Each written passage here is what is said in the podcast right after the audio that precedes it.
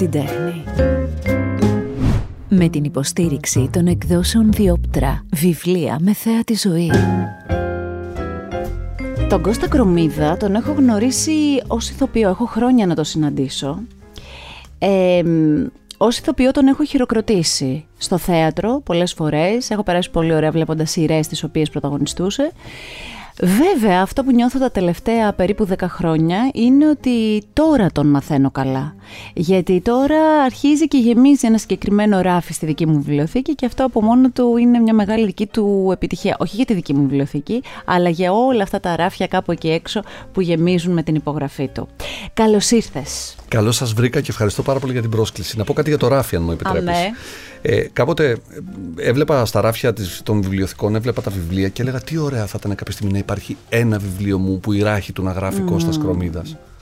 Και... τώρα έχω 11 που γράφουν Κώστας Κρομίδας και δεν θα το πίστευα ποτέ. Δεν το Δηλαδή, αν μου το λέγαν τότε, θα έλεγα εντάξει, δεν υπάρχει καμία περίπτωση. Ναι, αλλά η χαρά που είχες όταν πρωτομπήκε ένα, ένα βιβλίο στο ράφι και η χαρά που έχεις τώρα με αυτά τα 11 παιδιά σου.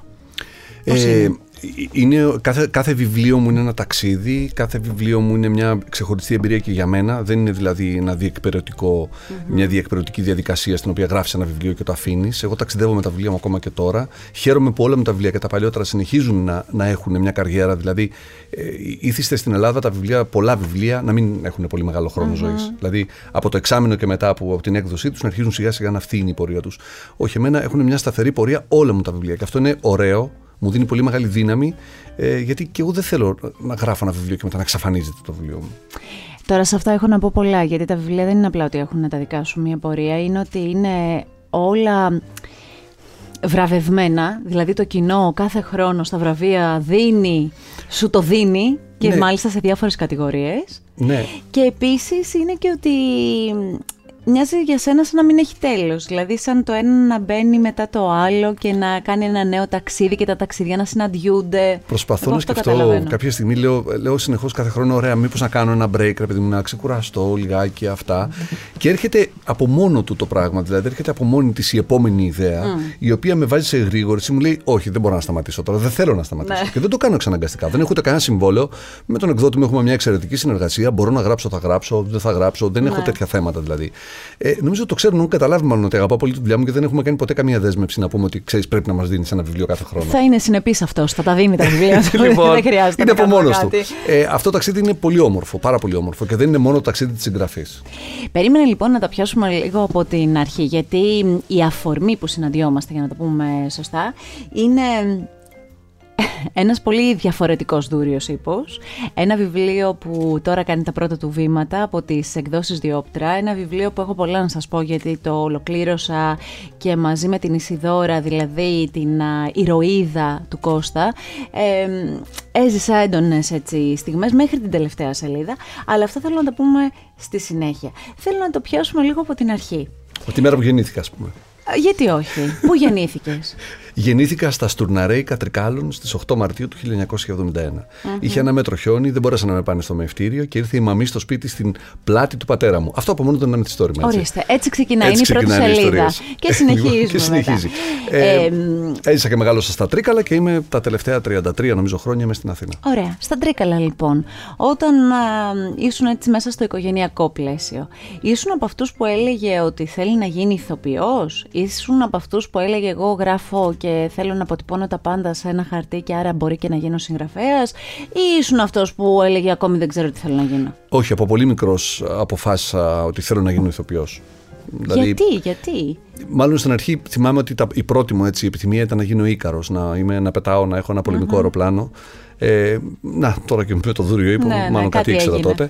Ε, δεν ξέρω γιατί. Δεν ξέρω γιατί ήθελα. Παρόλο που στην οικογένειά μου δεν υπάρχει κανείς που να ασχολείται με τις τέχνες, ούτε να τραγουδάει, ούτε να χορεύει, ούτε να είναι στο θέατρο.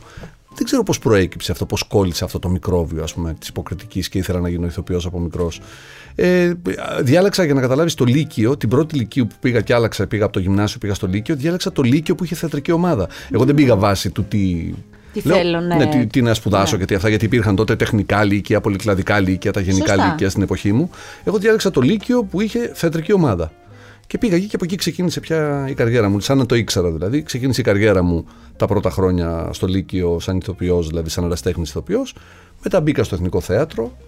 Περίμενε. Όσο λοιπόν είχες τα πρώτα έτσι, ερεθίσματα εκεί στο Λύκειο, έτσι, αφού μου λες ότι δεν ήταν ότι ήσουν σε μια οικογένεια που είχε, υπήρχε ναι. η τέχνη μέσα έντονα, ε, θυμάσαι να μοιράζεσαι κάποιες σκέψεις με τους γονείς, αν ήταν ενθαρρυντικοί οι γονείς, αν ήταν προβληματισμένοι; Κοίταξε, εγώ είμαι ένα παιδί από την επαρχία που προέρχομαι από μια φτωχή οικογένεια. Έτσι, που με δυσκολίες τα έβγαζε πέρα, δεν έχω πρόβλημα να το πω αυτό. Οι γονείς, όλοι αυτοί οι γονείς, όλες αυτές οι οικογένειες έχουν μια έννοια για τα παιδιά τους να εξασφαλιστούν, να έχουν μια δουλειά, να μπορούν να παίρνουν ένα μισθό. Δηλαδή ήταν ε, κατά κύριο λόγο στην περιοχή τη δικιά μου αυτό ήθελαν όλοι οι γονείς. Αυτό μου λέγανε και οι δικοί μου γονείς και είχαν το δίκιο τους κι αυτοί. Ναι. Έχοντας περάσει πολύ δύσκολα οι ίδιοι, σου λέει τουλάχιστον τα παιδιά μας να τα εξασφαλίσουμε. Αυτό είναι ένα πολύ βασικό.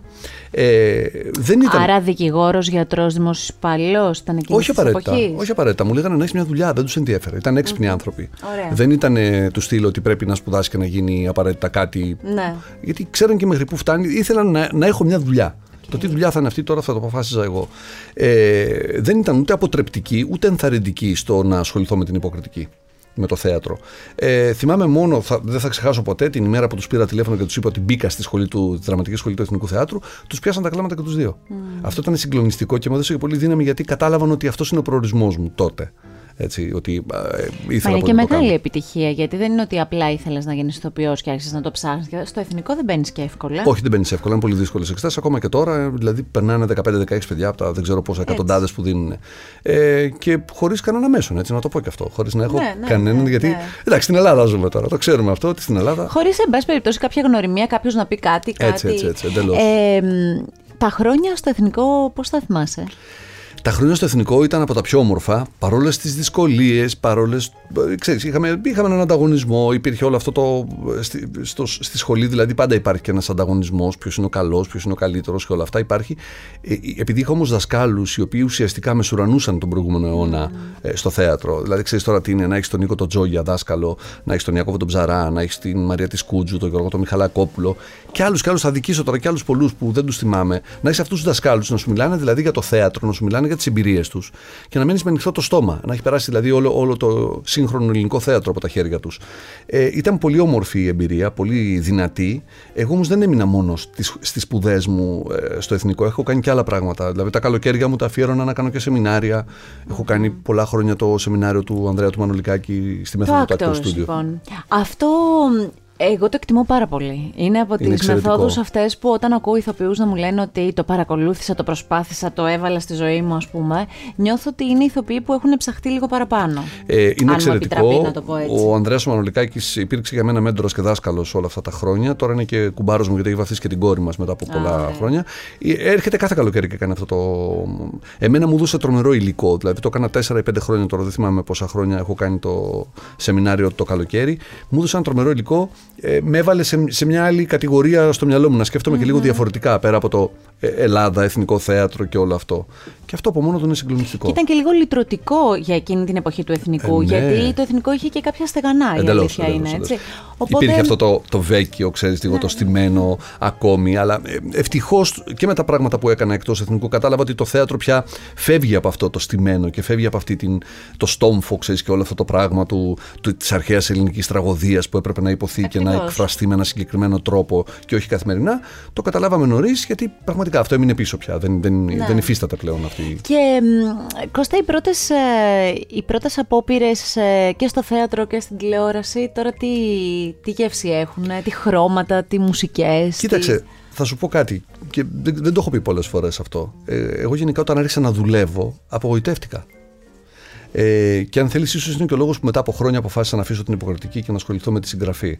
Δεν ήταν τα πράγματα όπως τα φανταζόμουν. Δεν είχαν αυτή τη μαγεία που είχε τώρα στο τεχνικό θέατρο, αυτό της ομάδας που μαζευόμαστε δέκα άνθρωποι και κάνουμε θέατρο και το γουστάρουμε και περνάμε καλά. Υπήρχαν συνεχώς προβλήματα, υπήρχαν ε, παραστάσεις είτε παραγωγές στην τηλεόραση που Ε, δεν ήταν αυτά που περίμενα να είναι. Γινόντουσαν πρόχειρα τα πράγματα, δεν υπήρχε επαγγελματισμός πάντα. Ε, Παρ' όλα αυτά δούλεψα αρκετά χρόνια σαν ηθοποιός. Και... Εγώ θυμάμαι μια γεμάτη δεκαετία. Ναι, ναι, ναι. Καλή, χρυσή, δηλαδή με πολύ καλές σειρές και πολύ καλές ε, παραστάσεις. Και στο θέατρο. Και έκανα, έκανα πολλά πράγματα παράλληλα. Δηλαδή, Εγώ το, το, το σημείωνα αυτό, γιατί προσπαθούσα να θυμηθώ σε ποια σε έχω δει, ας πούμε. Εγώ σε θυμάμαι στο θάνατο του Εμποράκου. Με τον Μιχαλακόπουλο, ναι. ναι που ήταν συγκλονιστική, συγκλονιστική παράσταση. Ήταν, θεωρώ, από τις πιο ωραίες ερμηνείες του Γιώργου Μιχαλακόπουλου, εντάξει, ένας μεγάλος ηθοποιός. Και παρότι είχα ένα μικρό ρόλο, δηλαδή είχαμε μια στιγμή, ένα στιγμιότυπο 4-5 λεπτών, ας πούμε, δεν θυμάμαι, θυμάμαι τώρα. Όμως εκεί, Ήταν τόσο ωραίος αυτός ναι, ο ρόλος ναι, και ναι, το είχαμε ναι, δουλέψει ναι, πολύ ναι. όμορφα που και εμένα μου έχει αφήσει αυτός ο ρόλος έτσι πολύ. Α, αφού είμαστε στο θέατρο, ποιες είναι άλλες παραστάσεις που έχεις στο νου σου και που λες ότι αυτές είναι η καλή μου κληρονομιά; Κοίταξε, θεωρώ ότι η θητεία μου κοντά στην Ζουζούνη Κολούδη για δύο χρόνια στα χωρικά, mm. όπου είναι χωροθέατρο, που ασχολήθηκα και με το σώμα πολύ, δηλαδή Σωστά. το πώς εκφράζεται το σώμα ήταν πολύ σημαντικό στην καριέρα μου. Ε, εντάξει, έχω παίξει ενδιαφέροντα πράγματα, έχω παίξει και πράγματα τα οποία θα ήθελα να τα ξεχάσω, όπως όλοι, μας, όπως όλοι οι ηθοποιοί. Ε, τηλεόραση είχα κάνει πάρα πολύ ένα διάστημα. Κορυφαία στιγμή πιστεύω ήταν η συνεργασία με την Όλγα Μαλέα στη διακριτική γοητεία των Αρσενικών. Μια, πολύ, μια ταινία η οποία ξαφνικά εγώ δεν, δεν ήξερε κανένας και ξαφνικά έπαιξε ένα πρωταγωνιστικό ρόλο εκεί. Θα συμφωνήσω και μια ταινία που έχει και διάρκεια ναι, ναι στον ναι, χρόνο. Έχει δηλαδή είναι, δεν είναι από αυτές που έχουν χαθεί, έχουν ναι. μείνει. Έχει μείνει, έχει μείνει, έχει καταγράψει. Και μετά κάποια στιγμή, και όχι πολύ παλιά, έρχονται, έρχεται η ξένη σειρά. Η ξένη σειρά είναι πριν από τρία χρόνια, νομίζω, ήταν η Darrells. Μπράβο. Όπου όμως είχες εσύ επί της ουσίας, για να μην πάω ακόμη σε συγγραφή, ουσιαστικά σαν να, σε εμάς φάνηκε σαν να είχες αποσυρθεί, σαν να σε κέρδισε πια η συγγραφή. Ναι, είχα αποσυρθεί, είχα, είχα συνεχώς προτάσεις για πράγματα κατά τη διάρκεια που ναι. γράφω, αλλά δεν έμπαινα στη διαδικασία να ασχοληθώ με πράγματα τα οποία δεν μου λέγανε κάτι, δεν είχα να, να δώσω κάτι, δεν είχα να πάρω κάτι. Τα είχα κάνει αυτά δηλαδή.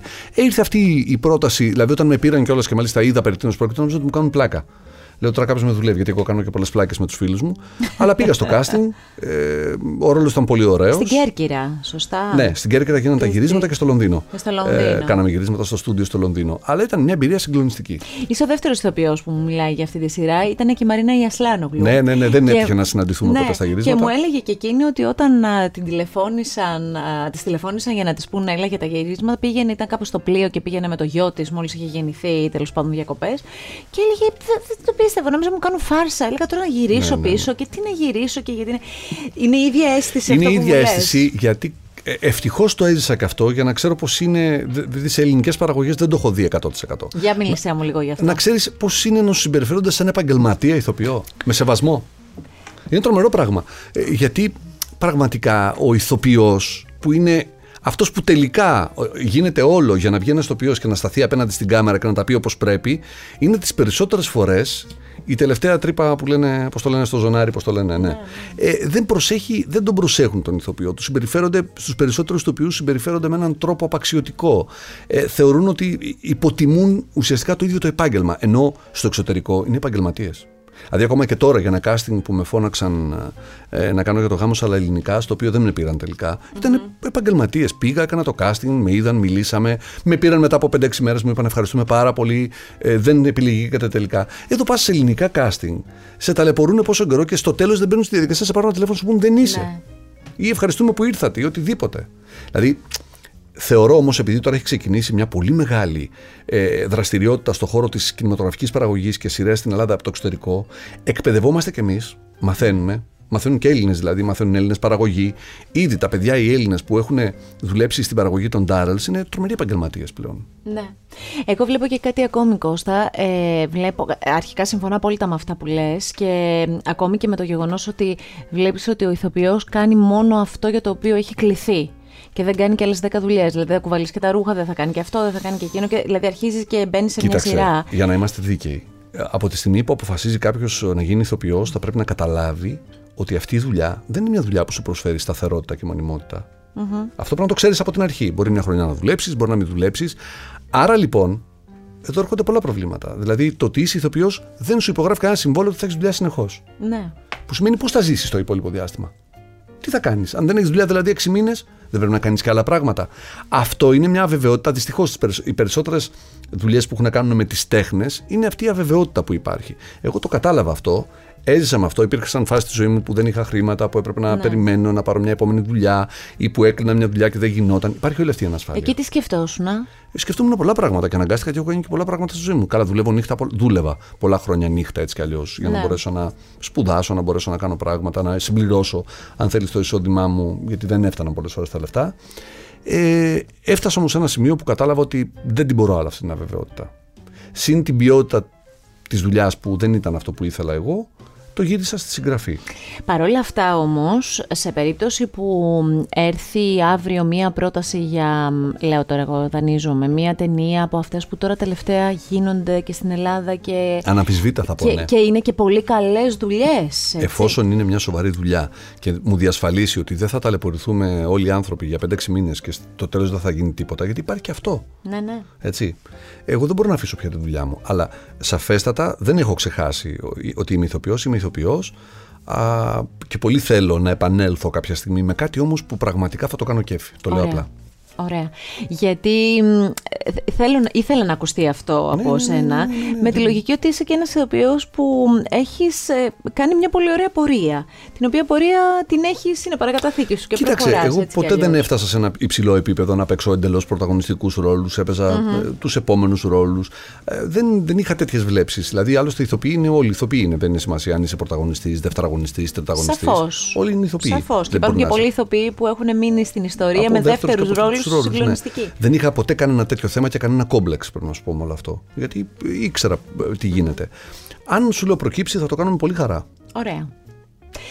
Ποια είναι εκείνη η μαγική στιγμή που άρχισες να λες ότι τις ιστορίες που έχεις μέσα σου ή τις ιστορίες που σου γεννιούνται ή τις ιστορίες που μπορεί να ξυπνούν μέσα από ένα ταξίδι, δεν ξέρω, μέσα από μια συζήτηση μέσα στην οικογένειά σου, ότι αυτές τις ιστορίες θέλεις να τις αποτυπώνεις και αυτό σιγά σιγά να γίνεται βιβλίο; Με θυμάμαι να γράφω πολύ Δηλαδή θυμάμαι να γράφω ακόμα και από το γυμνάσιο. Έγραφα μικρά ποιηματάκια, έγραφα τέτοια πράγματα. Τα Είσαι μόνο παιδί; Όχι, όχι, Είμαι πολιτική οικογένεια. Είμαστε τέσσερα αδέρφια συνολικά. Ε, απλά τα αδέρφια μου ήταν μεγαλύτερα και ουσιαστικά από το γυμνάσιο εγώ ήμουν μόνος μου στο σπίτι. Γιατί συνήθως τα παιδιά που γράφουν είναι και λίγο πιο. Ναι, ήμουν μόνος μου. Κλειστά. Είχαν φύγει τα αδέρφια μου από το σπίτι και ήμουν μόνος μου. Ε, άρχισα να μπαίνω πιο δυναμικά στη συγγραφή στο, στο Εθνικό Θέατρο. Άρχισα να γράφω κάποια μονόπρακτα. Έτσι το σκεφτόμουν λίγο πιο θεατρικά. Mm. Πειραματιζόμουν, έγραφα πραγματάκια. Κρατούσα ενίδη ημερολογίου λιγάκι και κάποια πράγματα και το ανέπτυσα με κάποιες σκέψεις. Ε, αδρανοποιήθηκε όλο αυτό κατά τη διάρκεια που πήγα φαντάρος, δηλαδή το, το 1995 και μετά που γύρισα και άρχισα να δουλεύω, δεν ασχολήθηκα πολύ με τη συγγραφή και άρχισα μετά ξανά πιάσα το κομμάτι της ε, συγγραφής ε, το 2005 περίπου, το 2004, όταν πήρα τον πρώτο μου υπολογιστή. Η Μαρίνα, η γυναίκα μου μου πήρε δώρο τότε έναν υπολογιστή, όπου ανακάλυψα ότι όλες αυτές οι σκέψεις που το έκανα χειρόγραφα ως τότε θα μπορούσα να τις περνάω σε ένα έγγραφο Word ας πούμε και να το επεξεργάζομαι, να το δουλεύω. Ήταν πολύ πιο εύκολο για μένα όλο αυτό. Και εκεί, ξέρεις, το έχεις εκεί, το, το βρίσκεις ανά πάσα στιγμή, μπορείς να το διορθώσεις, δεν χρειάζεται να ασκήσει μια σελίδα να την ξαναγράψεις ολόκληρη. Έχει αυτές τις ευκολίες. Και εκεί άρχισα σιγά σιγά να μπαίνω σε αυτό. Ε, ήρθε μετά το 2008 ουσιαστικά γεννήθηκε η κόρη μου. Άρχισα να σκέφτομαι ότι θέλω να γράψω ένα βιβλίο κάποια στιγμή για το πώς μεγαλώνει ένας μπαμπάς, απλός μπαμπάς το παιδί. Το 2011, νομίζω, 10 προς το 11 ξεκίνησα να το γράφω. Εκδόθηκε το μπαμπά μεγάλο με γνώρισε πολύ μεγάλη επιτυχία και μετά ακολούθησαν τα 10 με τη στορήματά μου. Λοιπόν, τώρα, κοίταξε πόσα κοινά ε, βρίσκω με την αντίστοιχη συνομιλία που είχα και ένα εξαιρετικό επεισόδιο με την Μαρίνα, τη σύζυγός σου, Μαρίνα Γιώτη, για όσους πιθανόν δεν το ξέρουν, δεν ξέρω. Ναι. Νομίζω ότι είναι από τα ζευγάρια που πολύ τους αγαπάμε, αγαπάμε την πένα τους. Ε, η γέννηση της κόρης μας μας άλλαξε τη ζωή. Ακριβώς αυτό λοιπόν μου είπε και η Μαρίνα. Ναι, ναι, ναι. Ε, μου είπε και κάτι ακόμη βέβαια η Μαρίνα και δεν ξέρω αν το θυμάσαι από το δικό της art podcast, αλλά θα σου το πω γιατί το είχα κρατήσει και είχα πει ότι μόλις θα, τον ναι. δω θα του το πω. Η Μαρίνα λοιπόν είπε ότι ο λόγος ή μάλλον ο άνθρωπος, να το πω σωστά, που είναι πίσω από όλη της, όλο της το εγχείρημα, το οποίο πια έχει πάρει μεγάλες διαστάσεις γιατί είναι εξαιρετική σε αυτό που κάνει και στο, στον τρόπο που γράφει και στον τρόπο που εικονογραφεί, ε, είναι ο σύζυγός της, δηλαδή είσαι εσύ. Γιατί ο Κώστας λέει με έβαλες όλο αυτό, ο Κώστας είναι από πίσω, ο Κώστας με παρακινεί, ο Κώστας. Για να είμαι δίκαιος. Η Μαρίνα είναι ένας πολύ ταλαντούχος άνθρωπος που ίσως δεν είχε, κάνει, δεν είχε πάρει το, το θάρρος να το κάνει. Δεν είχε το, δηλαδή την φόβιζαν κάποια πράγματα. Εγώ απλά της άνοιξα λίγο το δρόμο. Μόνη της τα έχει καταφέρει Δεν, δεν νομίζω ότι την έχω βοηθήσει τόσο πολύ. Είναι πολλά ταλαντούχα για να θεωρήσω ότι έχω βάλει εγώ το λιθαράκι μου σε αυτό το πράγμα και έχει αποδειχτεί από την πορεία της. Τώρα τα τελευταία της βιβλία έχουν εκτοξευτεί. Αυτό εντάξει, καμιά φορά θέλουμε λίγο να μας ανοίγει κάποιος την πόρτα. Εσένα ποιος είναι αυτός που σε παρακινεί; Κοίταξε, με τη Μαρίνα έχουμε μια σχέση στο σπίτι, στη δουλειά, γενικά που βρισκόμαστε, που ο ένας παρακινεί τον άλλον, mm. συμβουλευόμαστε ο ένας τον άλλον. Ε, είναι ο πρώτος άνθρωπος που διαβάζει, που τους λέω, τις λέω τις ιδέες μου, κουβεντιάζουμε, ξανακουβεντιάζουμε, διαφωνούμε, μπορεί να μαλώσουμε και καμιά φορά, ξέρεις όλα αυτά, στο πλαίσιο της δημιουργικότητας, το ξαναλέω. Εγώ έχω και μια ομάδα που δουλεύω πια πάντα τις ιδέες μου. Έχω μια συγκεκριμένη ομάδα που κατά διαστήματα αλλάζει. Γίνεται ανάλογα με το τι βιβλίο γράφω. Έχω, έρχεται κάποιος που είναι πιο εξειδικευμένος σε αυτό που θέλω να γράψω. Ε, έχω έχω κάποιους ανθρώπους με τους οποίους μιλάω. Δεν θεωρώ ότι το ταξίδι της συγγραφής είναι απολύτως μοναχικό, τουλάχιστον για τη δουλειά μου. Δεν μιλάω να σου γράφει κάποιος κάτι. Με τον όχι, όχι, δεν λέω αυτό. Το ταξίδι της συγγραφής, μια και το λες. Ε, νομίζω ότι στη δική σου περίπτωση και πόσο μάλλον σε αυτό το βιβλίο που είπαμε ότι σιγά σιγά θα μπούμε σε αυτό και θα πούμε πολύ συγκεκριμένα πράγματα, έχει και πολύ δημοσιογραφική έρευνα. Έχει τεράστια έρευνα. Όλα μου τα βιβλία έχουν τεράστια έρευνα. Σ' αρέσει αυτό το κομμάτι της συγγραφής; Μ' αρέσει πάρα πολύ γιατί ανακαλύπτω κι εγώ πράγματα. Είναι σαν να μπαίνω στη διαδικασία να εκπαιδεύομαι και να μαθαίνω, σαν να κάνω κι εγώ ένα master class. Mm. Α πούμε, πέρσι που διάβασα για τη ζωή του Λευτέρη Ματζίκα, έμαθα πράγματα για το πώς αναπτύχθηκε η βιομηχανία των ζυμαρικών στην Ελλάδα, στο Ακάκι. Ναι, για ναι, το Ακάκι μιλάω. Ε, Συνεχώς κάθε βιβλίο μου με εκπαιδεύει και εμένα. Mm. Και υπάρχουν και βιβλία μου που γράφω και ταυτόχρονα νομίζω ότι με κάνουν και λίγο καλύτερο επειδή μπαίνω και εξερευνώ και ανακαλύπτω μιλώντας με άλλους ανθρώπους για τις ζωές τους. Ε, ξέρεις, ε, ψαχουλεύεις ε, ενδόμηχα πράγματα πολύ εσωτερικά τα οποία σε βοηθάνε να καταλάβεις τον εαυτό σου, σε βοηθάνε να γίνει καλύτερος. Μπορείς να επιλέξεις ένα από τα 11 που σε έκανε καλύτερο άνθρωπο. Μια νύχτα ακόμη. Το μια νύχτα ακόμη. Το μια νύχτα ακόμη μου άλλαξε τη ζωή και επειδή πρόσφατα, πριν από δύο-τρεις μήνες, ε, το κάναμε και audiobook και το διάβασα εγώ, επειδή mm-hmm. τυχαίνει τώρα να μπορούσα να το διαβάσω εγώ. Ε, είναι ένα βιβλίο που πραγματικά με έχει βάλει να σκέφτομαι πολύ διαφορετικά τη ζωή. Να λέω πολλές φορές δεν βαριέσαι, να λέω πρέπει να το κάνω τώρα, να μην αφήνω το χρόνο να περνάει. Να, να, να. Η κόρη σου που διαβάζει τα βιβλία σου; Η κόρη μου Εκτός από τον μπαμπά μεγάλο Σέμε, τώρα γίνεται 14, συμφωνήσαμε τώρα ότι θα ξεκινήσει να διαβάζει ε, κάποια από τα βιβλία μου. Ως τώρα δεν μπορούσε να τα διαβάσει, νομίζω να τα καταλάβει κιόλας πολύ εύκολα. Σωστά. Εντάξει, πέρα από το κομμάτι ότι κάποια ήταν και λίγο πιο προχωρημένα με τις ερωτικές σκηνές και αυτά και δεν ήθελα να μπει δεν τώρα είναι, σε μια τέτοια διαδικασία. Ε, είναι όμως η κόρη μου από τους πρώτους αποδέκτες. Δηλαδή ξέρει, αν της πεις, πες μου την ιστορία της ουρανόεσα, ας πούμε. Θα σου πει θα περίπου πάνω κάτω. Πες μου το μελισμόνι, πες μου το δούριο ύπο. Τώρα με ρώταγε προχθές, ας πούμε. Ο δούριο ύπος μου λέει Σιδώρα, εκεί αν γίνει αυτό, γιατί ήμασταν στη Σάμο, ήμουνα στη Σάμο εγώ, και μου λέει είσαι τώρα εκεί που ήταν η Σιδώρα. Ναι, μου λέει, ναι, έτσι. Ναι, ναι, ναι, ναι, ναι. Θέλω να πω ότι ξέρει τι ιστορίε και να μην ήθελε, τα ακούει τόσες φορές μέσα στο σπίτι, γύρω-γύρω, και σε παρουσιάσεις πολλές φορές έρχεται. Ναι, ναι. Αφού, αφού σε παρουσίαση, δεν θυμάμαι σε ποια παρουσίαση ενός βιβλίου, και ρώτησε κάποια κοπέλα κάτι και την ακούω από κάτω την κόρη μου, λέει Όχι πάλι. Είχε ακούσει την ίδια ερώτηση 50 φορές, ας πούμε. Ναι, 50 ναι. φορές και εγώ απαντούσα πάνω κάτω το ίδιο. Ωραία. Η, η, η κόρη λοιπόν που έχει μία μητέρα που γράφει είναι στο κομμάτι του παιδικού βιβλίου. και έναν πατέρα που γράφει τα μυθιστορήματά μας. Ε, Πώς νιώθει μέσα στο σπίτι; Ε, τώρα έφυγε από τη μαμά και έρχεται στον μπαμπά τώρα. Ναι, ναι. Συγγραφικά εννοώ στα ναι, ναι. αναγνώσματα. Κοίταξε, ε, εμένα μου δείχνει ότι, OK, okay, δεν τρελαίνεται κιόλας πολύ για όλο αυτό. Μου δείχνει δηλαδή. Κοίταξε, ε, εκ πρώτης όψεως, εξωτερικά, δείχνει ότι OK, okay, γράφετε εσείς, είστε συγγραφείς. OK, okay, κάνετε τη δουλειά σας, εγώ θα κάνω τη δικιά μου δουλειά. Ναι. Νιώθω όμως πολλές φορές από αυτά που την ακούω να λέει, και είναι αναπόφευκτο αυτό. Πολλά πράγματα αποτυπώνονται μέσα της. Δηλαδή από αυτά. Mm. Ε, δεν θεωρώ, δεν ξέρω αν θα γράψει ποτέ, αν θα κάνει ποτέ κάτι τέτοιο, μία θα γίνει ηθοποιός που λένε επειδή κάνουν οι γονείς της και αυτά. Και δεν θέλω κιόλας. Θέλω να κάνει να διαλέξει τον δικό της το δρόμο, ό,τι και αν είναι αυτό, να το γουστάρει και να το κάνει πολύ.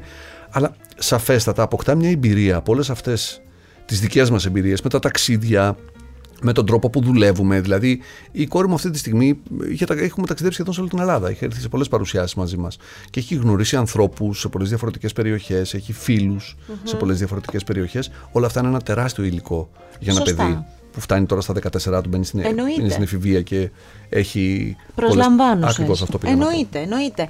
Ε, τη μυρωδιά όμως του βιβλίου, του χαρτιού, την αγαπάει; Ναι, τελευταία ε, κοίταξε, είχα φοβηθεί λιγάκι. Κάποια στιγμή υπήρξε μια φάση εκεί όταν ήταν 10-11, δεν πλησίαζε πολύ βιβλία.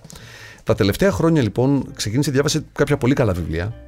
Όπως; Ε, το δεν, δεν ξέρω πώς είναι στα αγγλικά. Ε, δεν τελειώνει με εμάς. Τελειώ, τελειώνει με εμάς. Τελειώνει, όχι, δεν, τε- Τελειώνει με εμάς από Το τις οποίο τις εκδόσεις συγκλώνησε, Διόπτρα, από τη που Διόπτρα. είναι ένα βιβλίο για το οποίο έχουμε κάνει και art podcast ε, γι' αυτό. Ε, Ένα βιβλίο που είναι πολύ ωραίο κοριτσάκια που μπαίνουν στην εφηβεία να έχουν την εικόνα τους και να το Ξαφνικά διαβάσουν. ε, διάβαζε και πριν κάποια βιβλία που τη λέγανε από το σχολείο τη και αυτά, αλλά εδώ πια τη βλέπω να παίρνει το βιβλίο και να κάθεται να διαβάσει. Ναι.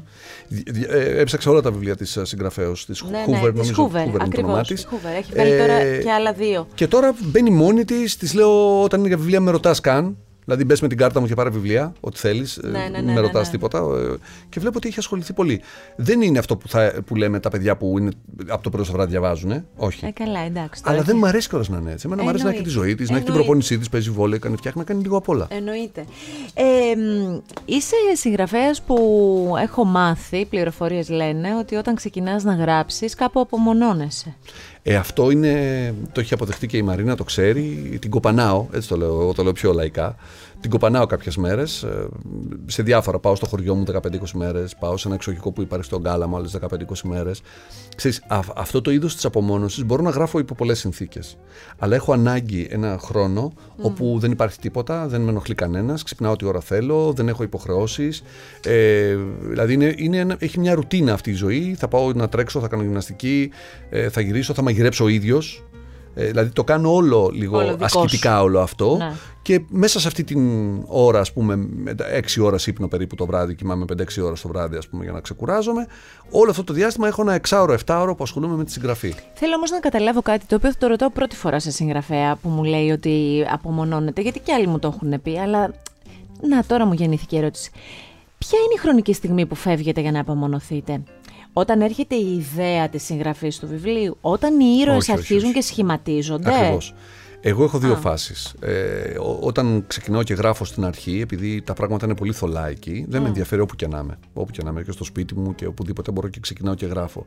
Όταν όμως αρχίσουν και σχηματίζονται οι ήρωες, εκεί θέλω λίγο την απομόνωσή μου για να είμαι σωστός. Δηλαδή, είναι πριν τη μέση του βιβλίου αυτό που σου λέω περίπου. Έτσι, για να καταλάβεις. Ποσοτικά είναι πριν τη Ωραία. μέση του βιβλίου. Και μετά προς το τέλος, εκεί πάλι θέλω την απομόνωση για να κλείσω τις ιστορίες μου. Δηλαδή για το Δούριο Ή που είχα ένα 20 ημέρο περίπου στο τέλος που είχα κλείσει, πώς το λένε, Μαρίνα, μόνο με μηνύματα και τέτοια. Μιλάγαμε. Ε, μόνο με μηνύματα τη γυναίκα. Ναι, γιατί έπρεπε να κλείσω κάποιες ιστορίες που δεν κλείνανε εύκολα. Άκου την τέχνη και ενημερώσου για όλες τις νέες κυκλοφορίες των εκδόσεων Διόπτρα με ένα κλικ στο διόπτρα.gr. Βιβλία με θέα τη ζωή. Λοιπόν, περίμενε τώρα να πούμε δύο πράγματα πριν μπούμε στο βιβλίο. Ε, μ, εσύ ε, ε, έβλεπες, ας πούμε, ταινίες κατασκοπικές; Συνεχώς. Με τρέλαινε. Με τρέ... Ήμουνα, πώς να σου πω, δηλαδή. Πες το α- μας, ρε απορώ πώς Κώστα, δεν ξεκίνησα. Γιατί, γιατί άργησες τότε να το βγάλεις Ναι, το απορώ βιβλίο; πω δεν ξεκίνησα με κατασκοπικό βιβλίο. Εντάξει, πέσαν άλλες ιστορίες στα χέρια μου. Είχα σκοπό να γράψω ένα κατασκοπικό βιβλίο. Μ' άρεσε πάρα πολύ αυτή η θεματολογία. Αλλά δεν είναι αμυγός κατασκοπικό το βιβλίο μου, γιατί είναι Εντάξει, τώρα προσωποκεντρικό το λέω βιβλίο. Ναι. σαφώς, απλά λέω έτσι για να κάνω σιγά σιγά την Αλλά μου εισαγωγή. αρέσει, Για μ' αρέσει πες. πάρα πολύ. Μου, αρέσανε, μ- μου αρέσει αυτό το μυστήριο που υπάρχει πίσω από αυτούς τους ανθρώπους, αλλά όχι μόνο το πρώτο επίπεδο.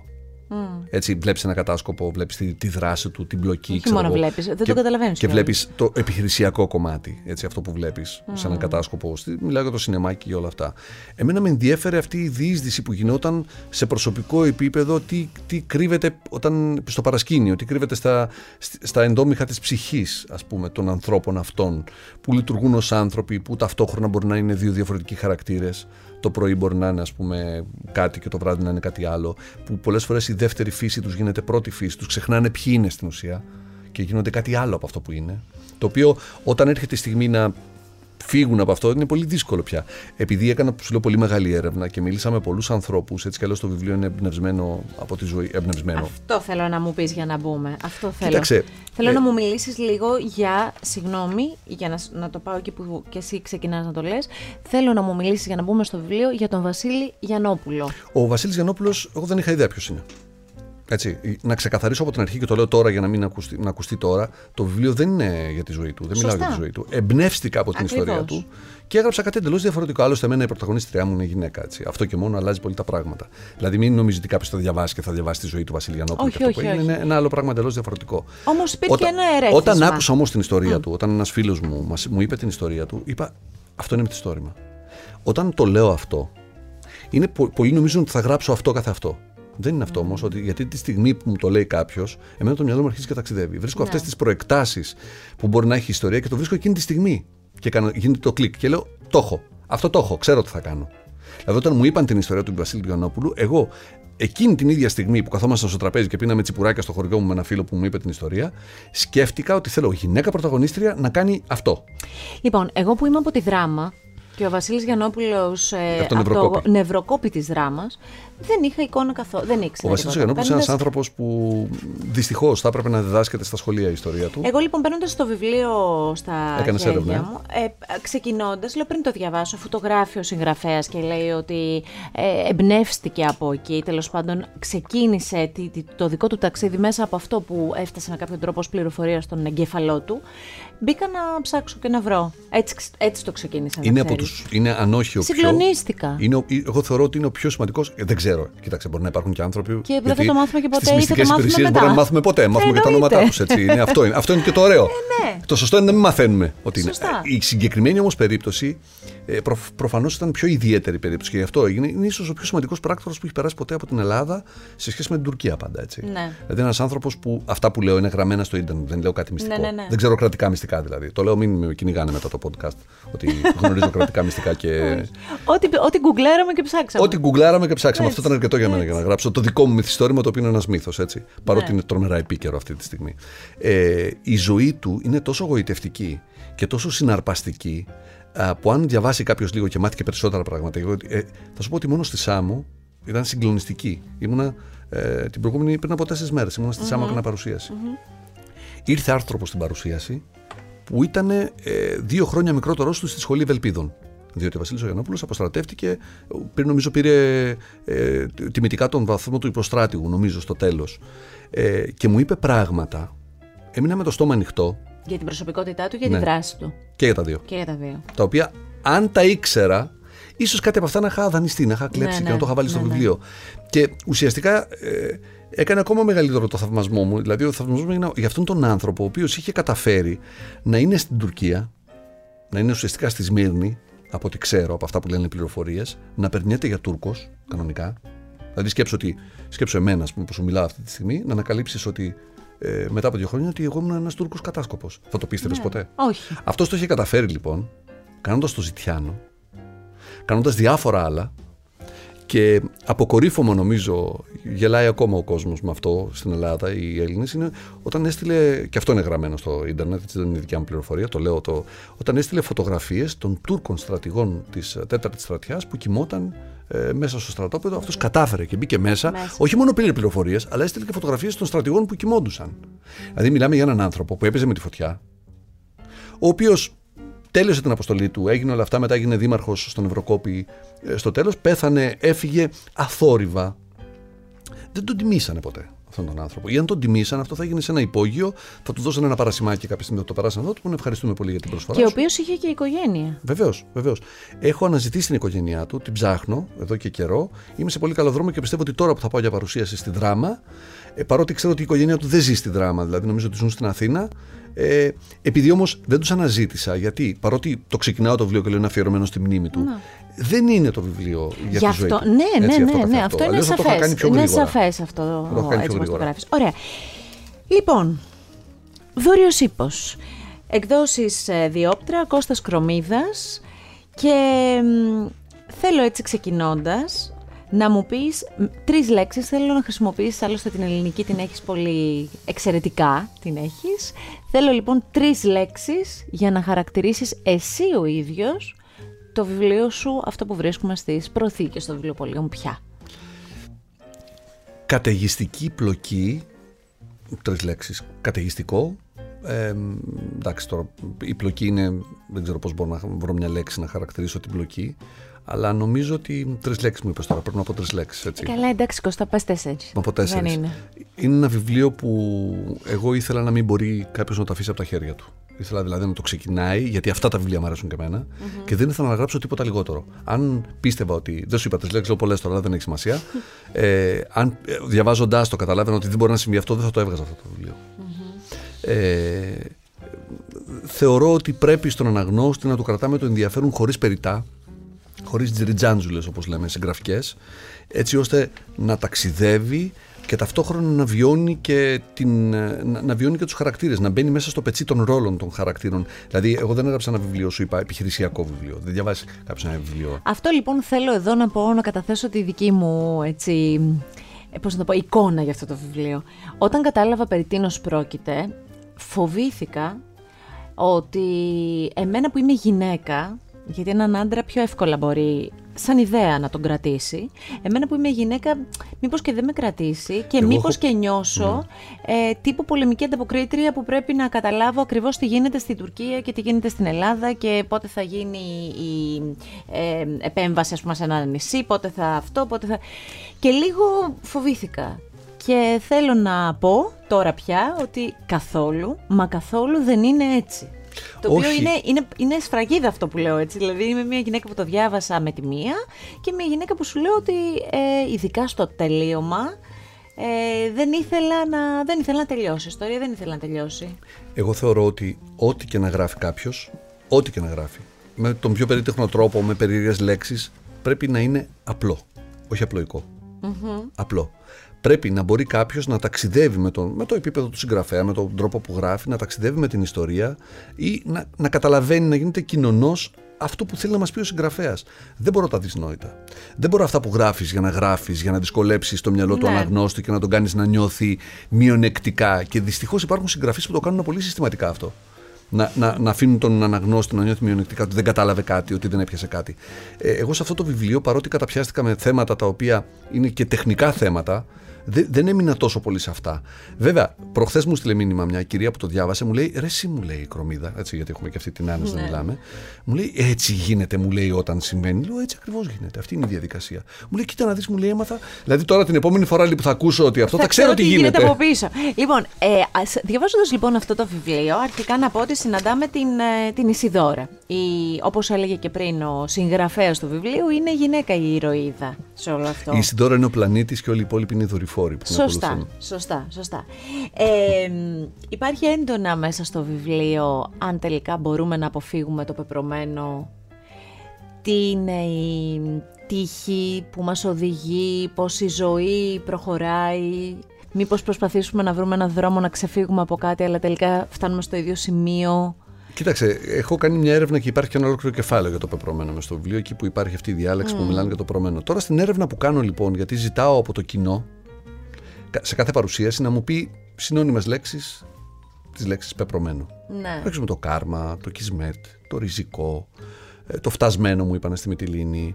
Ε, πολλά, πολλά, τώρα δεν τα θυμάμαι. Το, εγώ, γραμμένο, το γραμμένο. το γραμμένο δεν μπορείς ε, να μου λένε, λοιπόν, ε, μου λένε λοιπόν, τώρα που ήμουν στη Σάμο, μου είπαν καινούριε λέξεις που, είναι, που πραγματικά δεν τις έχω βάλει στο βιβλίο. Μέχρι να μου πεις τις λέξεις αυτές, να πω εγώ ότι η Σάμος όπως και, μάλλον, Σμύρνη, Σάμος, Ισπανία, ε, Γεθά εδώ. Ναι, το Γεθά.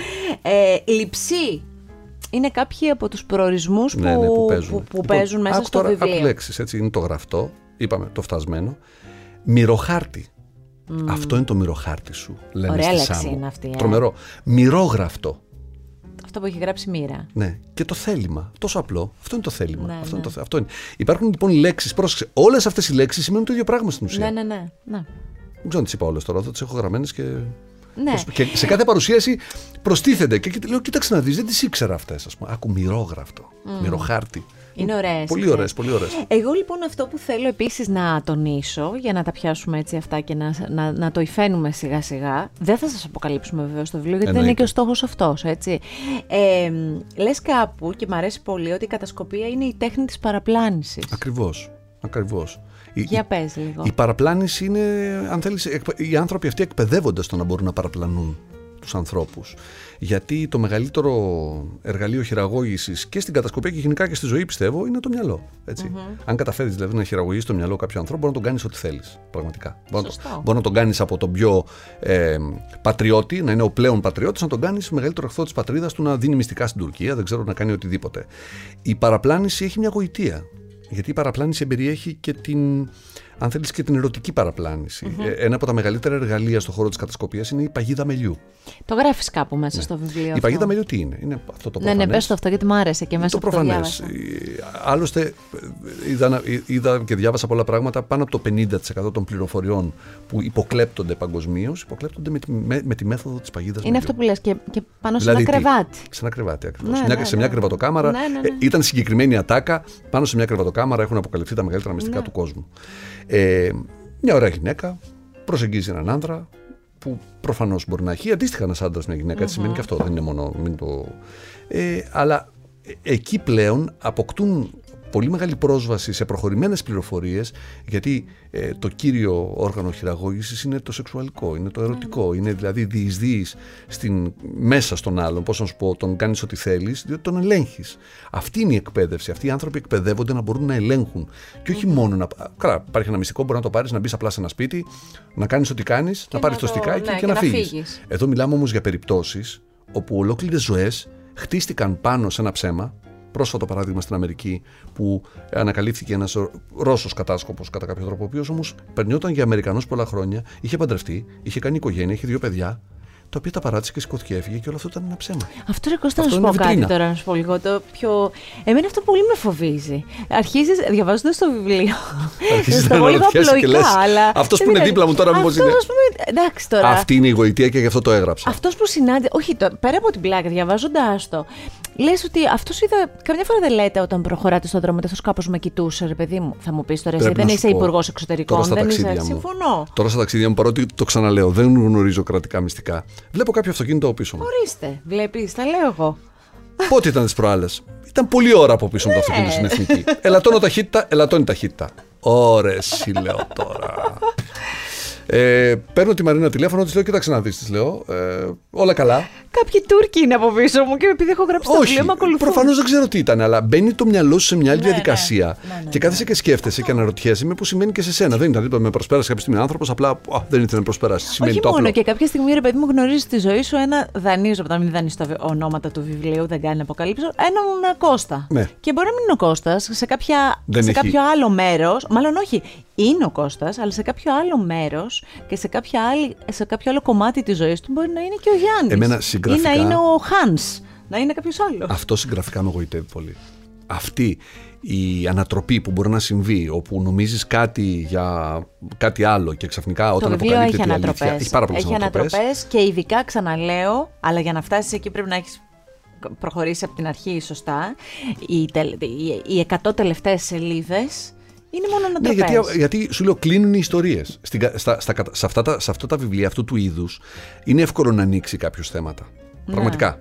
Είναι πολύ εύκολο. Το θέμα είναι πώς θα τα κλείσεις αυτά τα θέματα έτσι ο αναγνώστης στο τέλος να πει OK, okay, είναι μια χαρά. Έχουν κλείσει με τον σωστό τρόπο. Γιατί έχω διαβάσει πολλές φορές βιβλία τα οποία λες: Όπα, αυτό δεν ευσταθεί, δεν γίνεται. Ναι. Δηλαδή, ούτε έχω υπερήρωες που ξαφνικά σηκώνουν το χέρι και πετάνε και πάνε στην Αυστραλία σε πέντε λεπτά. Δεν μιλάμε, μιλάμε για πολύ πραγματικά ρεαλιστικά πράγματα. Εγώ δεν μπορώ τα ψέματα. Δεν μπορώ το ψέμα. Ναι, στην προκειμένη περίπτωση ρεαλιστικά πράγματα, αλλά ξέρεις ποια είναι η διαφορά, η ειδοποιώς διαφορά σε αυτό το βιβλίο σου, ότι αυτά που γράφεις που είναι αλήθεια, δεν λέω ότι δεν είναι, ότι δεν γίνεται έτσι, μας είναι άγνωστα. Εντελώς. Γιατί δεν συμβαίνει ε, όλοι να έχουμε. ναι, δεν συμβαίνει. Ε, όχι, μισό λεπτάκι. Μπορεί να υπάρχουν κάποιοι άνθρωποι που να έχουν έστω και κάποιους στρατιωτικούς στην, στην ε, οικογένειά τους και κάπως να είναι πιο συνηθισμένοι στο ότι α, υπάρχει ένας κατάσκοπος κάπου. Δεν ξέρουμε ποιος είναι ναι, προφανώς, ναι. γι' αυτό είναι κατάσκοπος.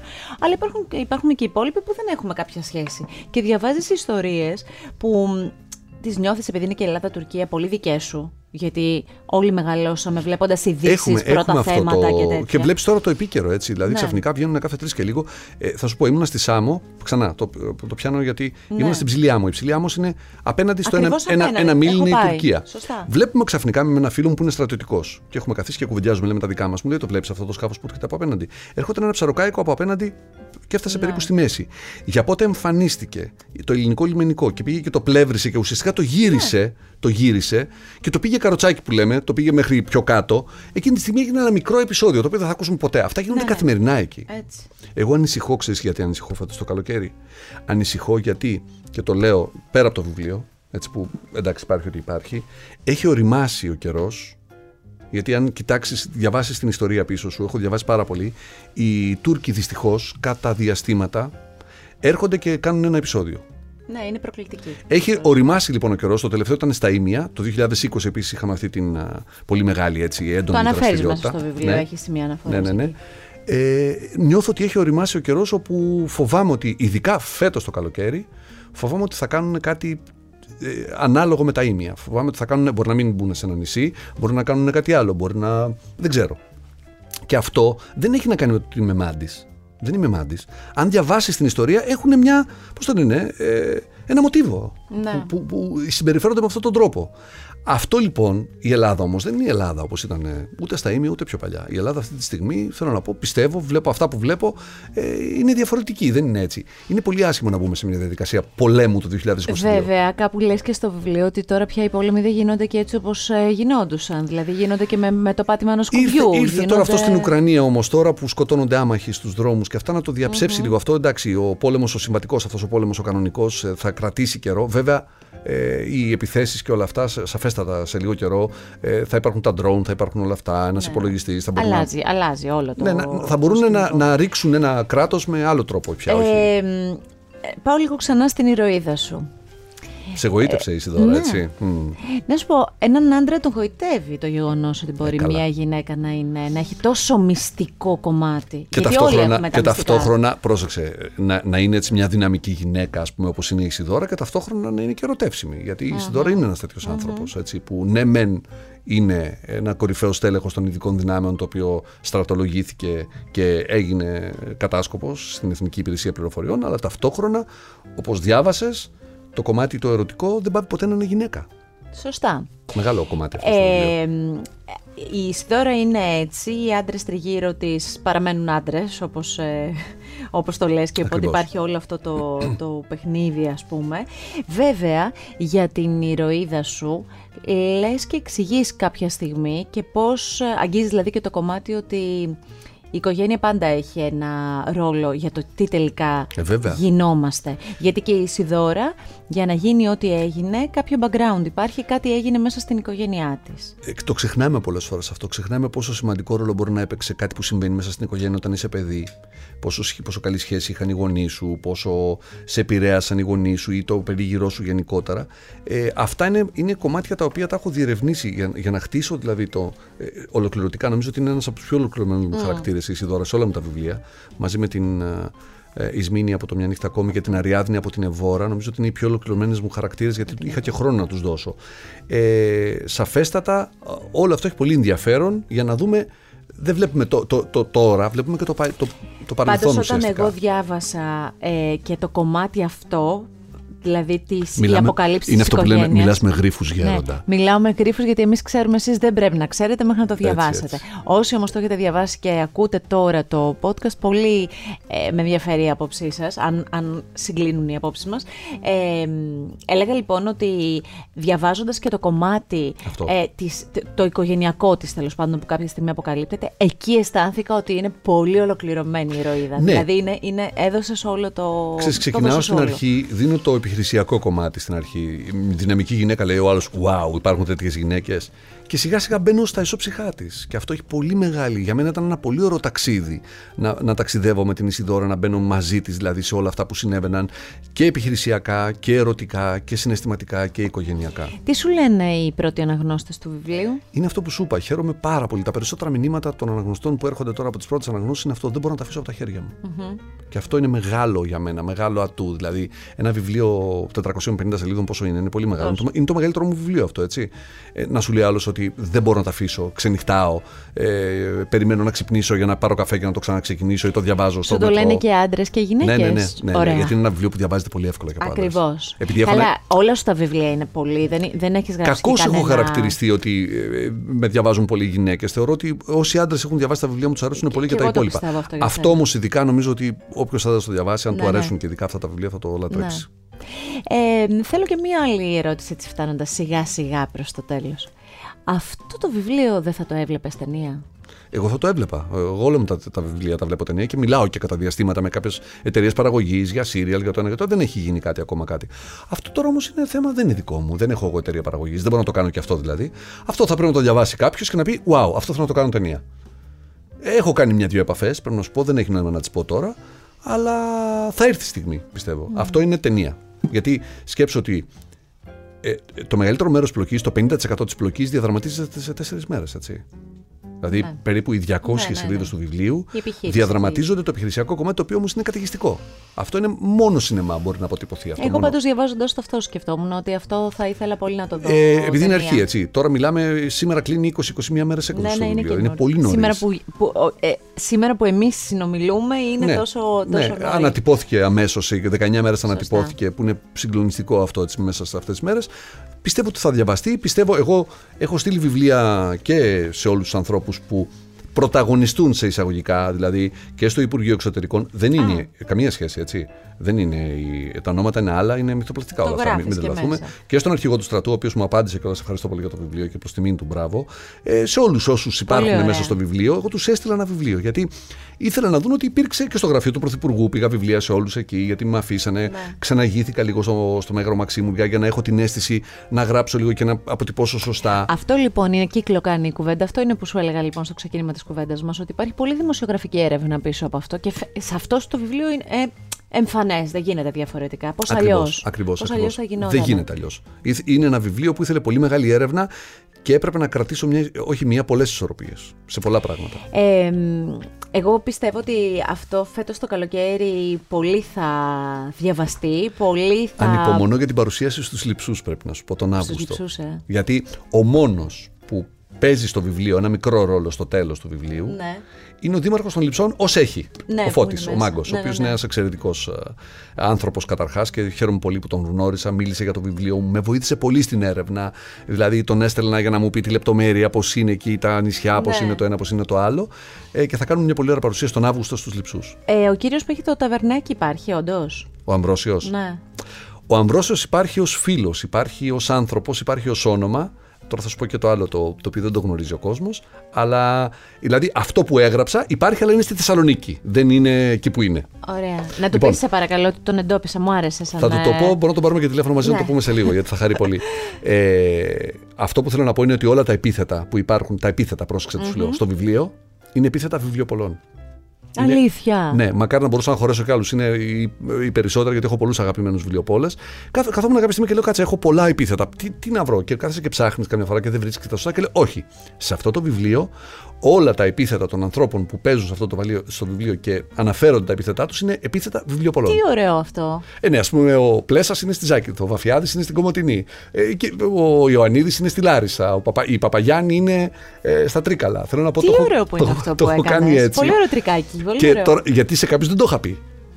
Και ξέρεις τι είναι, ας πούμε, να πάνε στον βιβλιοπόλη, δεν θα πω το όνομα γιατί θα το προδώσω και να του λένε ρε εσύ, εσύ είσαι ο κατάσκοπος στο Ναι, ναι, βιβλίο. ναι, ναι, ναι, ναι.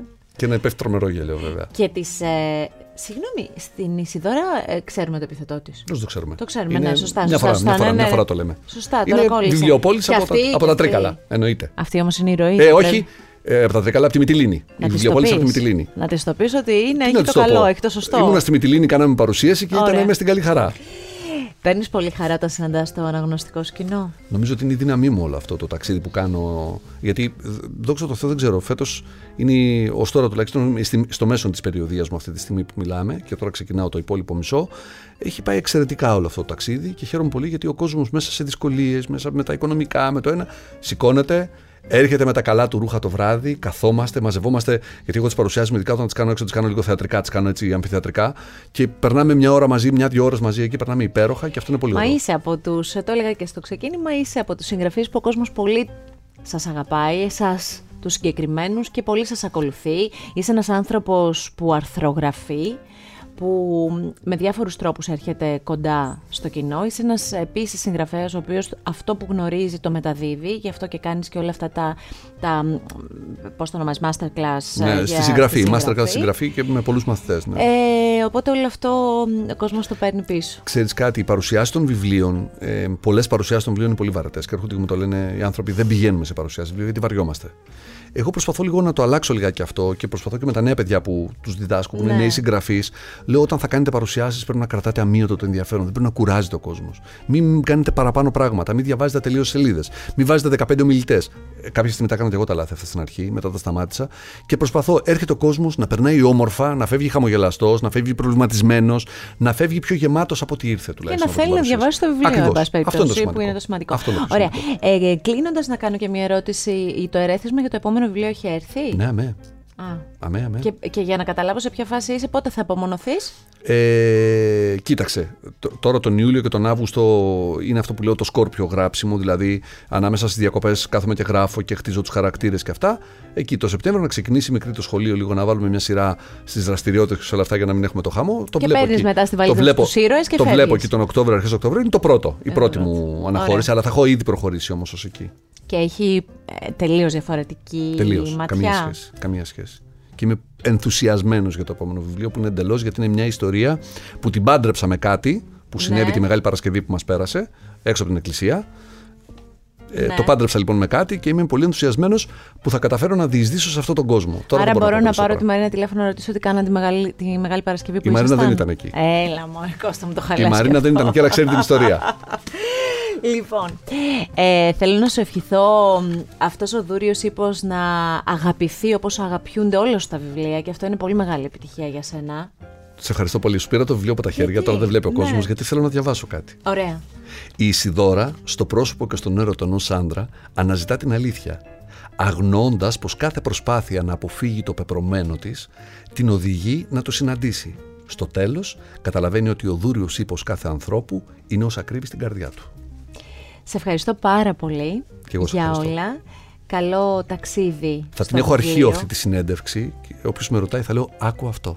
Μπράβο, αυτό. Άκου την τέχνη μου, άκου το τη συγγραφή μου.